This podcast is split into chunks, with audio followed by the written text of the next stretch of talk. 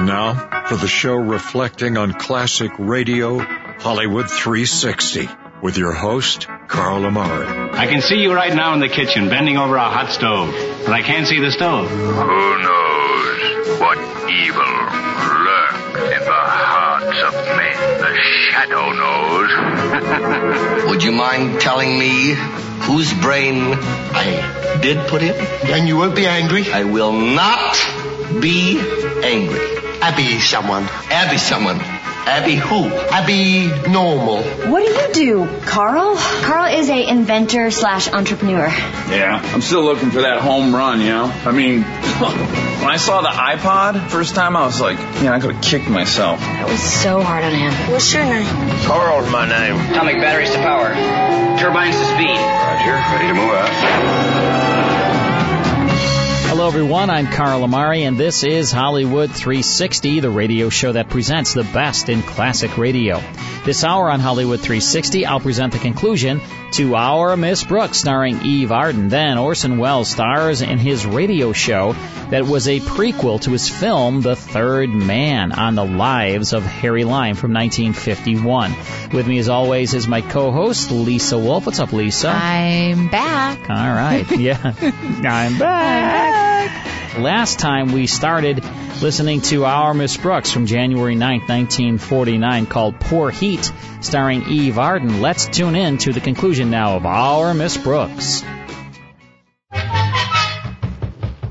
Come in. Hello, Mr. Boynton. Oh, it's you, Miss Brooks. How do you feel this morning? Cold, thanks, especially in here. Where do you hang your sides of beef, Mr. Boynton? Oh, it... this kind of silly at that. I was going to ask Mr. Conklin about the heating situation, but now that you're here, I wonder if you would. Uh... Naturally. you better slip this coat on. Even your voice is shivering. No, this outfit I'm wearing is fairly warm. I've got four sweaters on, you know. Really? Where? Let's not get racy, Mr. Boynton. Sorry, Miss Brooks. I didn't mean anything personal. You never do. The situation is pretty bad. Now, take my prize frog, McDougal, for instance. He's had a sore throat for weeks, and now with this cold spell, I'm afraid he's developing sinus trouble. Oh, here's his cage right here. Hello, Mac. How do you feel? Gesundheit. Have a Kleenex, Mac. You're welcome. It's no wonder he's sick. Look at the tank he's in. No provisions for heating the water at all. Or this morning, his breakfast was frozen two inches from his nose. By the time he did eat, he had indigestion. That's really awful, Mr. Boynton. This equipment is pretty obsolete. What's this bowl here? Oh, these must be some new fish. What's the name of these pretty blue ones, Mr. Boynton? Goldfish. They're just cold. They should slap their fins together. Oh, look at these cute little guinea pigs. Now they're what I call sensible animals. Look how they huddle together for warmth in their cage. You know, Mr. Boynton, you and I could keep kind of warm that way too. Oh, no, we couldn't, Miss Brooks. We could never fit into a cage that size. Well, no, but it would be fun trying to. Look, Mr. Boynton, about what do you estimate it would cost for new equipment for this lab? Oh, a couple of hundred dollars, roughly. One fifty if you smooth it out. That's a sort of a joke, Miss Brooks. First I said roughly, and then one fifty if you smooth it out. Oh. That's a Lulu. Uh, I know another one, but I wish you'd stop me if you've heard it. It's about this group of people. I've heard it. Have? Uh, the one about the group of people who are all discussing something in a very animated manner, and suddenly they stop, and this one fellow says, is anybody eating a lifesaver? And somebody else says, why? And the first chap says, because there's a hole in the conversation? is that the one you've heard? No, I heard a different one. Tell yours. Well, it's about... I, I just did tell it, Miss Brooks. Oh, so you did, Mr. Boynton, and a little beauty it was, too. But I better get ready for my first class now. I'll see Mr. Conklin at the beginning of lunch period. Well, it's awfully nice of you to do this, Miss Brooks. Will you have lunch with me afterwards? Oh, I'd love to, Mr. Boynton. A- and, Miss Brooks, please don't even bring your purse with you. It, it only embarrasses me when you try to pay your own check in the cafeteria. All right, Mr. Boynton. I'll leave my bag in my desk. Fine. When I see you to your room, I can pick up what you owe me. That's a good one, too. what am I laughing at? He's not kidding.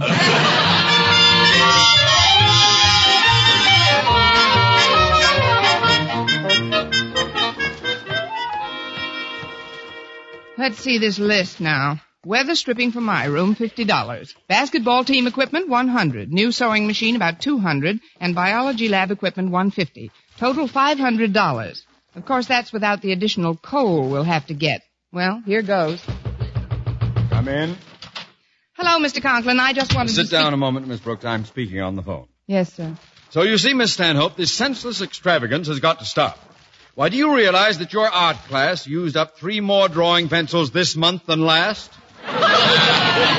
what do you think the school board is made of? Money? What? How can you cut down? Tell the students not to sharpen them so often. and remember, Miss Stanhope, it isn't the 50 cents involved that's important. It's the money. Get on the ball and let's start cutting down expenses around here. Good day. Now, what do you want? Uh, Happy New Year, Mr. Conklin. I mean, I just happened to be passing your office, and I thought I'd stop in and say hello. Hello. Now, if you'll excuse me, I was just going to lunch. But, Mr. Conklin, you don't want to go up to that drafty cafeteria. What do you mean drafty? Oh, it is. It's almost as bad as the schoolrooms. What? And the gym and the biology laboratory and the domestic science room, in which your own daughter Harriet is at this very moment shivering and shaking while she sews her gloved fingers together on the sewing machine which Bessie Snyder broke. There, I said it, and I'm glad. If you're angling for another vacation, Miss Brooks, the answer is no. Now compose yourself and talk like a rational human being. Well, it's like this, Mr. Conklin. If we could get a larger appropriation from the school. A larger appropriation. Miss Brooks, let me tell you what I was planning when you so fortuitously entered my office. I was planning on a general revision of expenses, an economy wave the likes of which this school has never seen. For example, you will in the future direct your pupils to use half as much chalk. You mean no more capital letters? Exactly. And this building, it's kept like a hothouse. I intend to cut way down on the supply of coal we're wasting. Wasting, but, but. Don't but me, young woman. Oh, I can't help it. I'm the goat that was picked for the job. that is, it's, it's not a question of a lot of money, Mr. Conklin. And the temperature of the school is very important. It certainly is. And I find it extremely comfortable for the most part. But you, why are you wearing your overcoat? It's just a silly quirk of mine, Mr. Conklin. I'm trying to break up an ice jam in my arteries. Oh, nonsense. And take off those gloves. And I wish you'd stop smoking while you're talking to me. I'm not smoking, I'm just breathing. Well, cut it out. That's the trouble with people nowadays. They're all mollycoddles, softies. Why, when I think of our forefathers at Valley Forge, dragging cannons through the snow with their feet wrapped in rags, it's enough to make my blood boil. Well, it wouldn't boil in my room. Look, Mr. Conklin, if you don't care about people, think of the poor little animals in Mr. Boynton's laboratory. What's wrong with them? The white mice can't run around on the treadmill without snowshoes. McDougal doesn't know whether to croak, sneeze, or hiccup. So he does all three, and it's pretty depressing.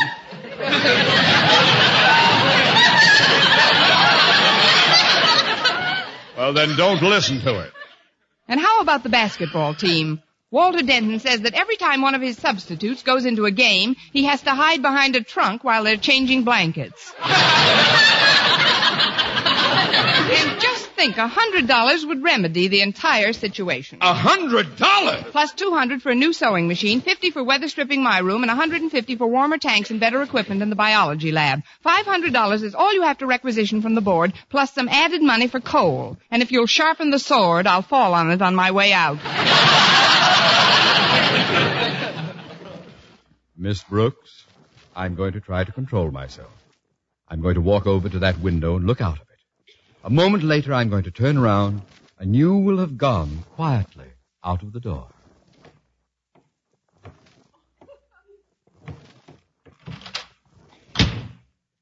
Ah, that's better. Five hundred dollars indeed. Plus coal. Get out!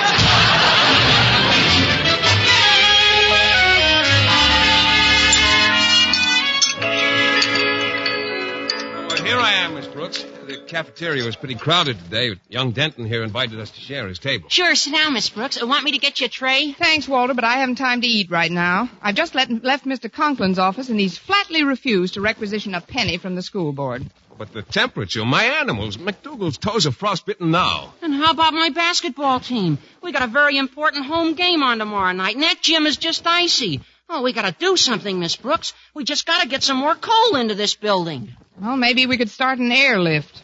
no, I guess not. Wait a minute. The only way to make Mr. Conklin see the necessity of improving the coal situation is to pretend we're all coming down with colds. You mean go into his office sneezing and coughing and all? Exactly. He won't dare face a school board investigation if he thinks an epidemic is starting. Besides, I happen to know he's quite a hypochondriac when it comes to contagious germs. But if we really don't have colds, it'd be lying to say we have, wouldn't it? It's a white lie for the common good, Mr. Boynton. Oh, but you know what happens to me when I tell a falsehood. I have a psychosomatic symptom that causes me to hiccup. Well, we'll have to take that chance. Think of McDougal, Mr. Boynton, and those blue goldfish swimming around depending on you to do something. I'll do it, Miss Brooks. I'll be darned if I don't. Oh, I beg your pardon. Oh, forget it, Mr. Boynton. In a crisis like this, even I resort to profanity. Oh, fudge.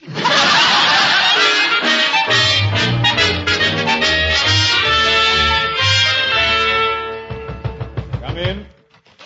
Uh, Mr. Conklin, I got a bad cold. What? Uh, It's in by Doze and Ed, mostly. Get, turn around, Boynton. Don't you know those germs travel? How long have you had this cold? Oh, for a long time. Achoo! You You caught something from that wretched frog of yours. Now go take some aspirin, go home early, do something, but get out of this office at once. Uh, but, Mr. Conklin, my laboratory was a little bit warmer... I'll talk to you after you've recovered, Boynton. Uh, fine, Mr. Conklin. Uh, thank you, sir. Uh, achoo!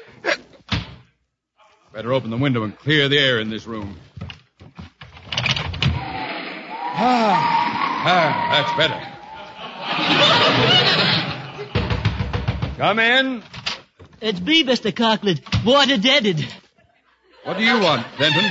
As manager of the basketball team, I'd like to request a warmer gym. A what? A warmer gym to play in. It's freezing in there. I got a cold. You too? Well, cover your face when you sneeze. We got a very important game to play tomorrow, and we need some heat badly. Heat. Heat. Well, if you've got such a bad cold, Denton, you'd better not come round to the game tomorrow. What? I'll be there and I'll appoint another manager. But I'm not that sick, Mr. Conklin. Gosh, I feel great. I mean, I think I know what you mean, Denton. This is all a scheme to get me to ask the board for more money. And I think I know who put you up to it, too. She did not. Oh, that Come in, Miss Brooks. How did you know it was me, Mr. Conklin? I heard you rehearsing your sneeze. Gee, you look great, Miss Brooks. Never saw you looking better. Thank you, Walter. You couldn't possibly have a cold or anything the way you look. Know what I mean? Keep talking, Denton. I don't mind. Why, what's the matter with you, Walter? I've a terrible cold in my chest and my head. It's from my room, Mr. Conklin. Ah! Uh, Mr. Conklin, if that isn't a scream, you sure do a funny imitation of a person with a cold, Miss Brooks. What do you be, imitation? Sure. Everybody knows you're just fooling. Among my own pupils. A stool pigeon. I knew this was all a plot, Miss Brooks, and I'm ashamed of you. Why, just because there's a little fresh air circulating through the school. Good fresh air, you throw a fit. Our forefathers should see you now. Those men at Valley Forge dragging the cannon through the snow with rags tied around their feet. Why, when I think of them. The door was open, so I just came on in, Daddy. Oh, what is it, Harriet? I talked to Mother on the phone a little while ago, and her back's bothering her a bit. She'd like the heating pad. What heating pad? The one you've got under the cushion you're sitting on. Here's the plug back here. Now, if you'll just get up a minute. There we are. I'll take it home to Mother right away. Where in the world did that thing come from? From Valley Forge, of course. The boys must have, the boys must have got some hot rags for their feet.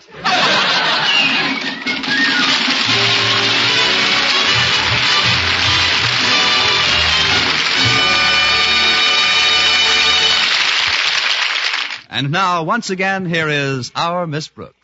Well, Mr. Conklin recommended the necessary expenditures to the school board and personally ordered some coal immediately.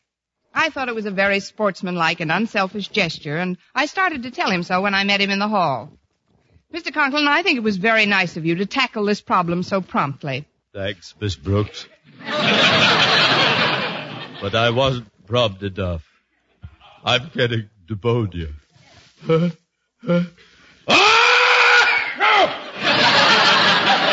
what's the difference, Mr. Conklin? As long as you've got your health. Next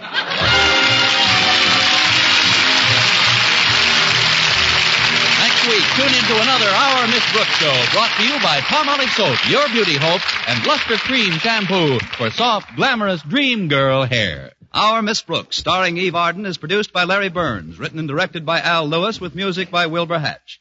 Mr. Boynton is played by Jeff Chandler, Mr. Conklin by Gale Gordon. Others in tonight's cast were Jane Morgan, Dick Crenna, and Gloria McMillan.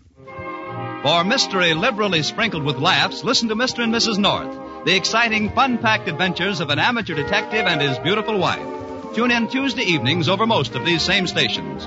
And be with us again next week at the same time for another comedy episode of Our Miss Brooks. Stay tuned now for Lum and Abner. Bob Lemond speaking. This is CBS, the Columbia Broadcasting System. And that's our Miss Brooks from January 9th, 1949 with Poor Heat starring Eve Arden along with Jeff Chandler, Gale Gordon, Richard Crenna, Gloria McMillan, and Jane Morgan. It was heard over CBS, a great comedy. All right, when we come back, we're going to tune into The Lives of Harry Lime starring Orson Welles. But first, a commercial break. More Hollywood 360 after these important messages. And now back to Hollywood 360 with Carl Amari. Welcome back. This is Hollywood 360, and it's time now for Orson Welles in The Lives of Harry Lime. Let's go back to September 7, 1951, for the Bohemian Star on The Lives of Harry Lime.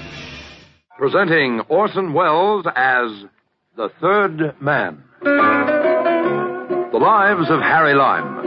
The fabulous stories of the immortal character, originally created in the motion picture The Third Man, with zither music by Anton Karas.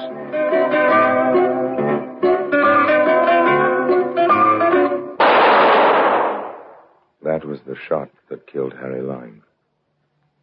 He died in a sewer beneath Vienna. As those of you know who saw the movie The Third Man. Yes, that was the end of Harry Lime. But it was not the beginning. No. He had many lives.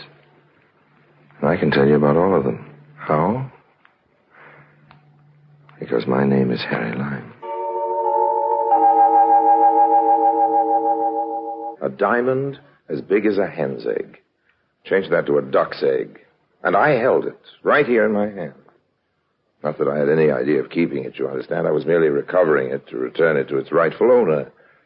Do I hear hollow laughter? All right. You don't have to take my word for it. Ask Scotland Yard. Get them to show you the files. What do you think I am? A crook? And now, Orson Welles as Harry Lime, the third man in The Bohemian Star. London, 1938.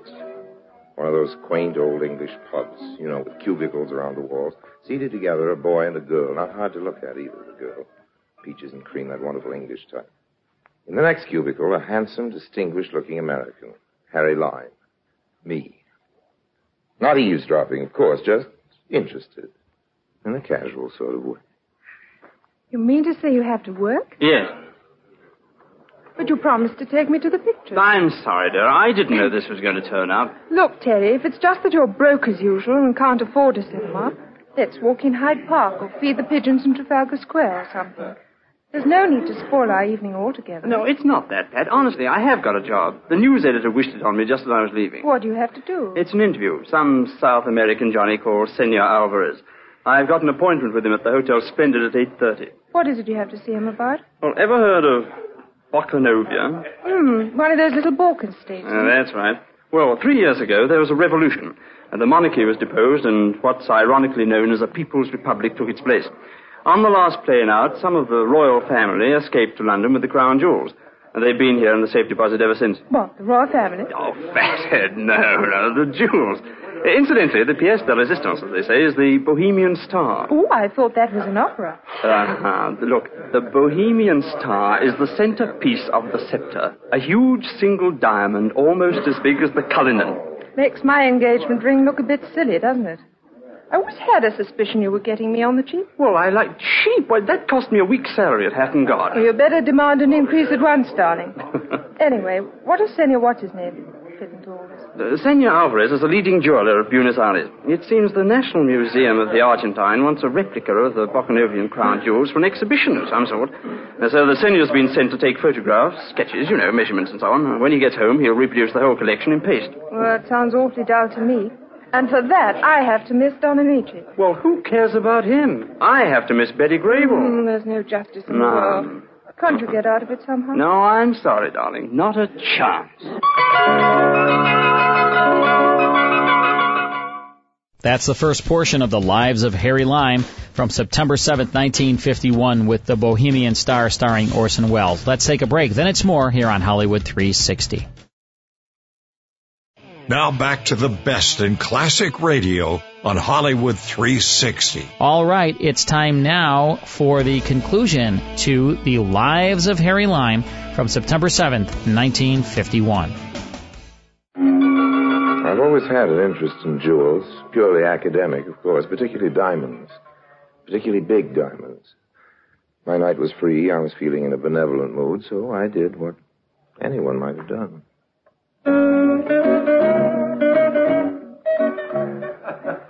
Excuse me. I I hope you'll forgive my rudeness, but I couldn't help overhearing your conversation.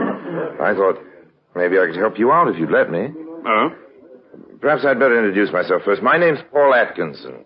Paul Atkinson? Hmm. Not the Paul Atkinson of American Associated Press. Well, I I do an occasional stint for the AAP. Oh, gosh, why, I read your articles every week. I'm Terry Freeman of the Clarion. Glad to know you, Terry. Uh, this is my fiancée, Miss Pat Weston. Hello, Pat. How do you do? Uh, look, won't you sit down? Oh, thanks. This interview you have to do is sort of spoiling your evening together. I understand. Oh, just one of those things, you know. There's nothing we can do about it, I'm afraid. When do you have to turn your copy in? Ten o'clock tomorrow morning. Ten? I'll do better than that. I'll deliver it personally to you at nine on the dot. Guaranteed. I don't follow. Well, you two kids go off to your movie. I'll interview this guy, Alvarez, and write your story for you. Yes, but... Why should you do a thing like that? Well, why not? I haven't any girlfriends to take out. It's a pretty poor newspaper man who won't help a colleague when the chance turns up. Oh, it's, it's kind of you, but uh, I couldn't dream of imposing on you like that, Mr. Atkinson. Well, for the record, my friends call me Paul. Oh. I assure you it's no imposition. Of course, if you're scared, I won't turn in a story up to standard. Oh, gosh, look, it's not that. Why, you couldn't write a bad story if you tried, but... uh, look, what would my editor say if he found out? Who's going to tell him? You, or me, or Pat here? Of course, there's another way out. Oh, what's that? You go off to your interview, and I'll take Pat to the movies. Uh-uh. Thanks. I wouldn't trust even a newspaper man as far as that. okay, then. The uh, Splendid, then. Uh, 8.30? Yes? Look, all the Uh, forget same, it, I- Terry, old man. I'm not doing you a good turn. You're doing one for me.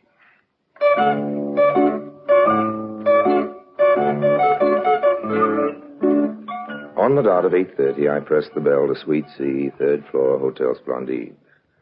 I hadn't figured out any plan of campaign, you understand. This was just a sort of mm, preliminary survey. Smooth South American type introduced himself as Alvarez and invited me in. We drank each other's health, and then we settled down to business. I am not very accustomed to be interviewed, Senor Freeman. What is the procedure? Oh, it's easy. It's easy. I ask the questions and you answer them. Uh, I will do my best. Well, now, your job is to work out the precise measurements, as I understand it, of the jewels and their settings, and so, uh, so you can make exact replicas for the museum. Is that right? Uh, partly.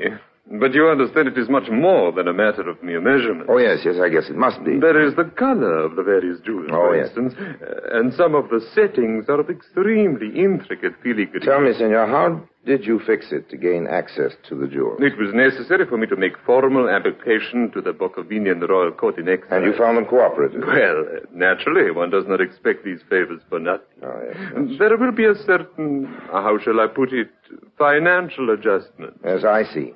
Well, how long do you figure the job will take you? I hope to complete it in a month. How long have you been on it now? Just a week. What's the routine? The routine? Well, I dare say there's an armed guard and so on. Oh, know. but of course, that is inevitable. The Bohemian Star alone is worth 500,000 pounds. Yes, that's two million dollars. Uh, who provides this guard? The insurance company. There is a room at the safe deposit, and each morning the item I require is taken in there, and I work on it. Under observation? Yes. There are two detectives who never take their eyes off me or my secretary. So you have a secretary, too? Yes, Manuel Arizza. He should be here soon, so perhaps you will meet him. That's fine. Uh, tell me, senor, could it be arranged for me to come along one day and watch you actually at work? I cannot say as to that. Uh, make a much better story, you know. Perhaps so.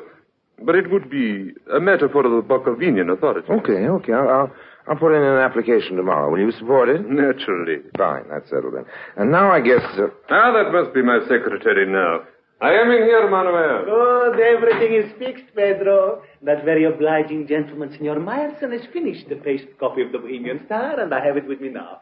Regard it, my friend, is it not fair? Manuel. Tomorrow, when the right moment comes, I will distract the attention of the detectives, and you will remove the real jewel and slip this one in its place.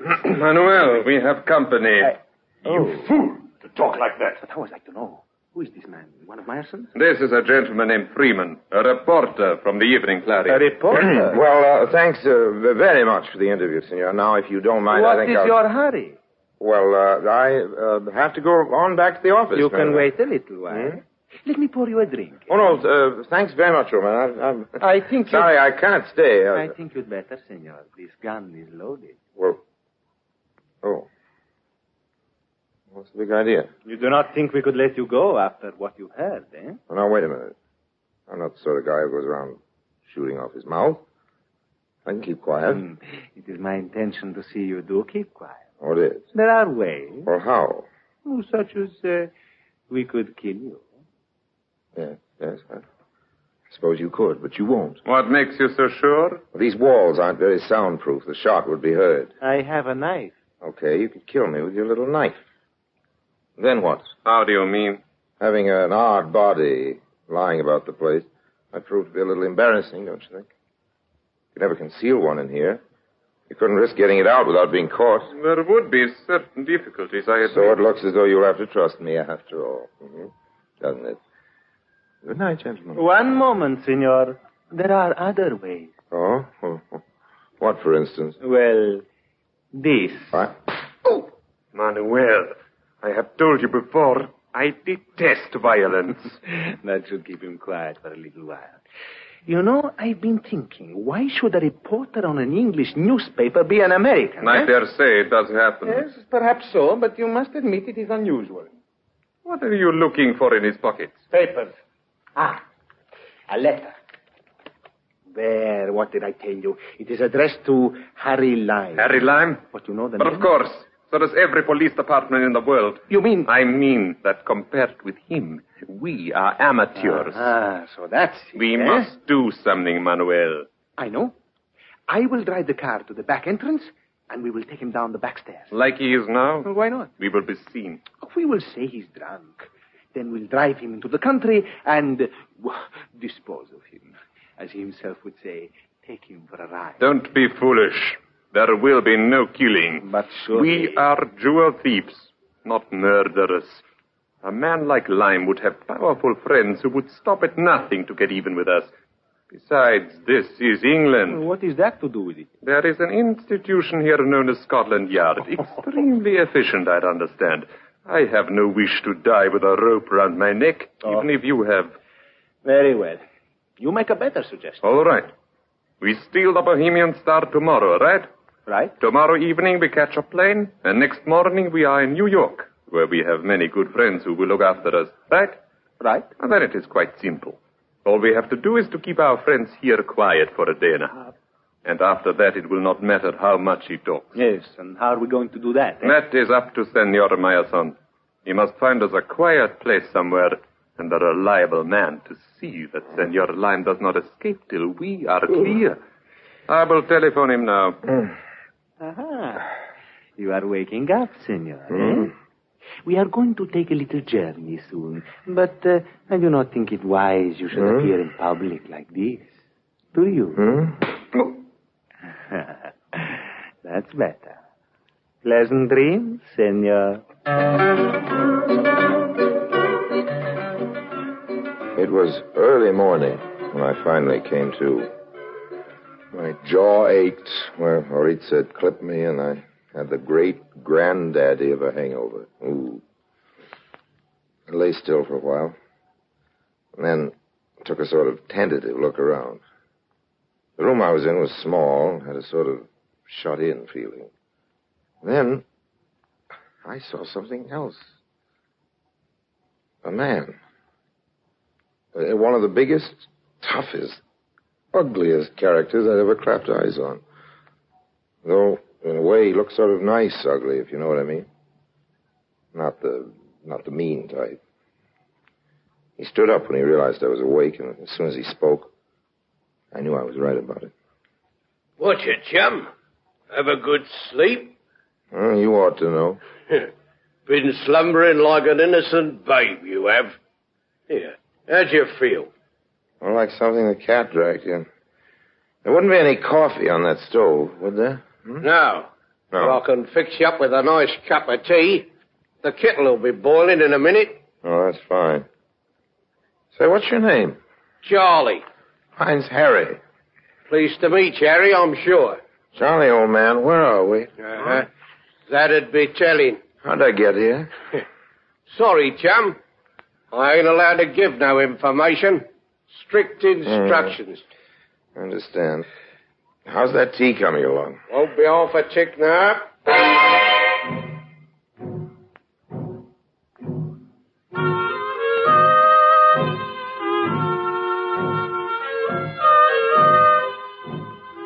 I slept again afterwards. It's going on for midday when I woke. Charlie had some food ready. After we'd eaten, he suggested a game of cribbage to pass the time. I disapprove of gambling, except maybe poker for real stakes with a few aces up my sleeve, but my only hope was to cultivate Charlie. Thank goodness he was no hothouse flower, so we settled down to play. After about an hour, I judged the time for action was right. Fifteen two, fifteen four, a pair six, and one for his knob seven. Puts me out. That's a sprat you owe me. A sprat? Yeah, a tanner. Sixpence. Oh, oh, oh, oh here you are. So, your deal. Oh, sure. Look what I've done. Spilled them all over the floor. That's all right, chum. I'll pick 'em up. Thank you, Charlie. Oh! Thank you. One more for luck. Sorry, Charlie, old man. You're a nice guy.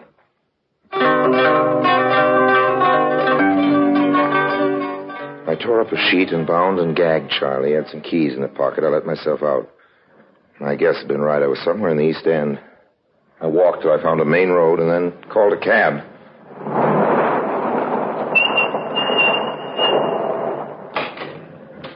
Where to, Governor? Uh, Hotel Splendide, and I'll double your fare if you get me there in 15 minutes. Right. Hang on.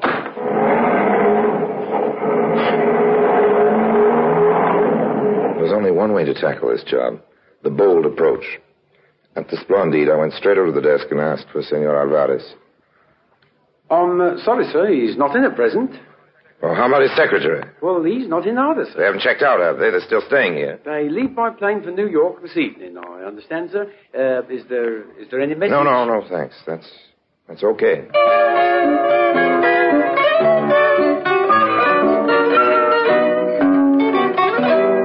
So they hadn't made the snatch yet. I had no idea where the safe deposit was, so all I could do was wait. Found a spot where I could keep out of sight and watch the elevators at the same time. An hour passed. An hour and a half. And then, there they were. As their elevators started to rise, I took the stairs three at a time. I reached the third floor just as the door of their suite was closing behind them. I wanted that bohemian star. Nothing greedy, you understand, but now or never. Gun in hand, I pressed the bell. You? Good afternoon, gentlemen. I wouldn't reach for a gun if I were you, nor you, Oritza. Unless you've a wish to commit suicide, just keep your hands up. Well up. Uh-huh. That's much more sensible. How did you get here? I got here by cab, if it's of any particular But, senor, interest. my- Uh, Oh, Charlie. Don't worry about him. He'll get over it. Come on, let's go into the sitting room, have a nice, cozy talk. After you, senor. And you. Hmm. Yeah, it's more like it. All right, chums. The Rock. The Rock? Diamond, the Diamond, the Bohemian Star. But you're mistaken, senor. Oh. We have not got it, have we, Manuel? Oh, know. there must be some misunderstanding. The only misunderstanding there's been so far was in you fellows mistaking me for a sucker. Step over here towards me, Oritza. What, me, senor? Come on, do as you're told. Now turn your back. Keep those hands well up. Hmm. Nice, efficient little piece of ironmongery you've got. I'll have that if you don't mind. Luger, huh? But no diamond.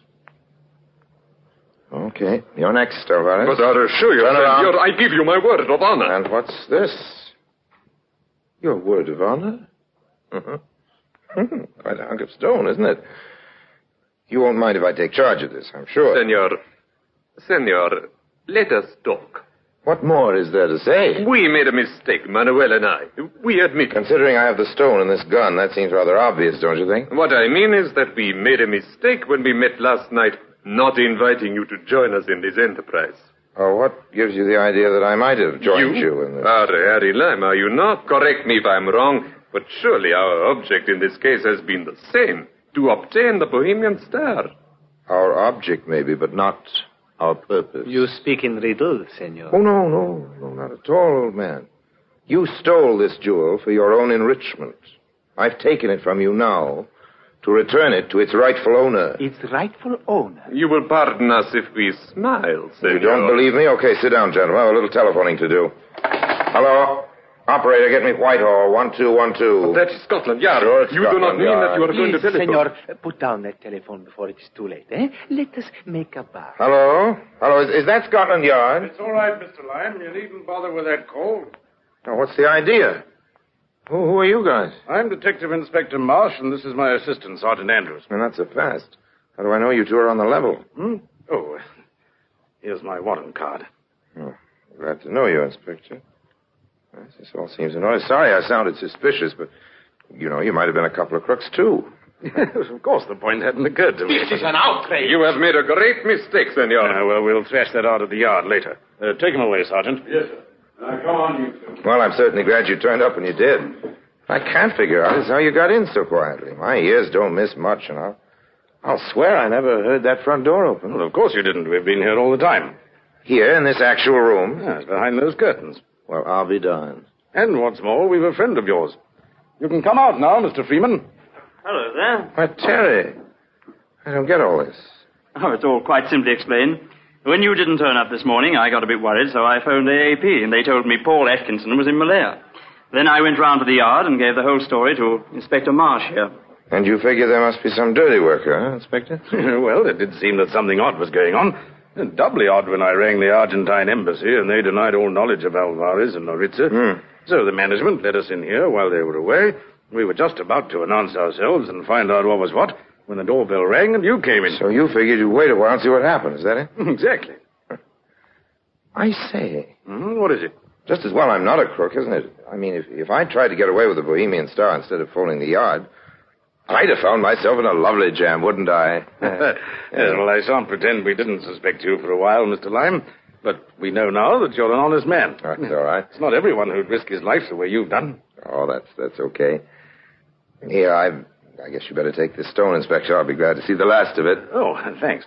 Of course, you realize there'll be a reward. Oh, no, no, please, please. I, No, but, but my dear fellow, it's there's no Oh, more no, than you're uh, entitled to. Don't you agree, Mr. Freeman? Oh, certainly.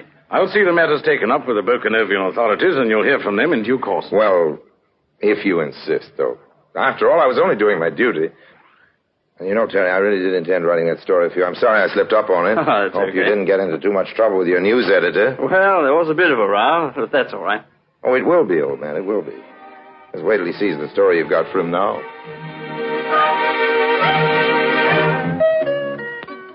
Right here, maybe I'd better hand in a little explanation.